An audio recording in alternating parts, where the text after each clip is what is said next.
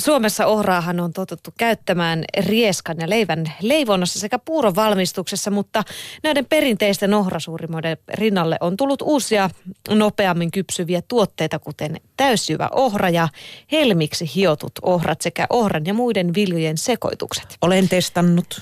Hienoa. no mutta niille, jotka eivät ole testanneet, kuten minä, niin tässä muutama vinkki. Voit korvata ohralla vaihteeksi riisin, pastan, kuskusin tai perunan. Sitä on helppo valmistaa ja maustaa eri tavoin. Sitä paitsi ohrassa on B-ryhmän vitamiineja, rautaa ja muita kivennäisaineita sekä runsaasti kuitua. Ruoasta saatava kuitu vaikuttaa monella tavalla ihmisen hyvinvointiin. Ohrakuitu tasapainottaa vatsaa ja pitää suolistosta hyvää huolta. Muun muassa tällaisia herkullisia asioita kuultiin ohrasta ja Makulehti kirjoitti. Ohrahelmet, ne on, ne on älyttömän hyviä, ne paisuu semmoisiksi aika isoiksi ja niissä on ihan oikeasti syötävää. Mä suosittelen lämpimästi kokeilemaan niitä. Se on taitaa olla pyhäinpäivän lounas sitten meikäläiselle siitä vaan kuule. Ne, ne tulee nopeasti ja niistä tulee masu täyteen ja ne vielä maistuu hyvälle. Että aika kivaa vaihtelua tuon lattean riisin Nimenomaan, sitä on syöty ihan tarpeeksi vuosikausia. No Kodin Kuvalehti kirjoittaa sitten, että mitä tulee mieleen sanasta myyjäiset. Mitä, mitä sun tulee Salla aikana mieleen? Mulla tuli heti mieleen koulumyyjäiset, jossa myytiin jotain tiikerikakkuja. No niin, no täällä on vastattu, että mokkapalat, kahteen Aha. kertaan mokkapalat. Ja kol- kolmas työkaveri ottaa sitten aiheen vakavammin. Hänestä esimerkiksi ruokamyyjäiset ovat mahtava tapa lisätä ihmiskunnan onnellisuutta. Seken leipoo ja laittaa saa hyvän mielen, kun asiakkaat vievät kuivakakut käsistä. Ostaja on tyytyväinen, kun saa kotona tehtyjä herkkuja, ties vaikka viedä lisäaineetonta ja luomua lähiruokaa. Myyjäiset järjestetään tavallisesti jotain hyvää tarkoitusta varten ja järjestäjät ovat kiitollisia, kun kauppa käy. Myyjäisissä on myös sitä nyt niin kaivattua yhteisöllisyyttä. Sellofaaniin käärittyjä pullia hypistellessä tapaa usein tuttuja ja naapureita. Koulun urheiluseuran tai vaikka kirkon myyjäisissä käy vuodesta toiseen samaa porukkaa. Mutta myyjäisiin liittyy myös tummempia sävyjä. Joskus on melkein pakko osallistua, vaikka ei yhtään ehtisi tai jaksaisi.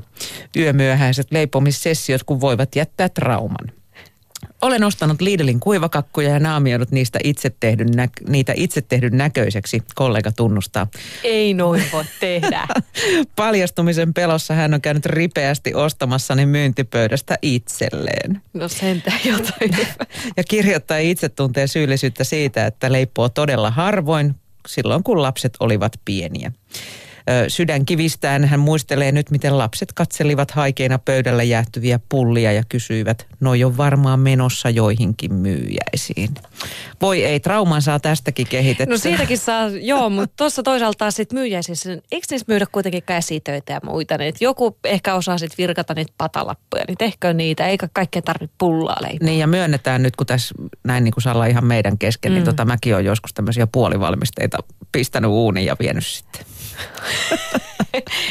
en olisi uskonut. Mutta vähän silleen sörkkinyt, että ne on itse tehnyt näköisiä, vähän venyttänyt jostain kulmasta.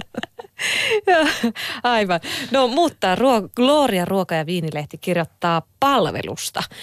Kokit ovat jo vuosia paistatelleet parasvaloissa, mutta missä luuraa saliväki?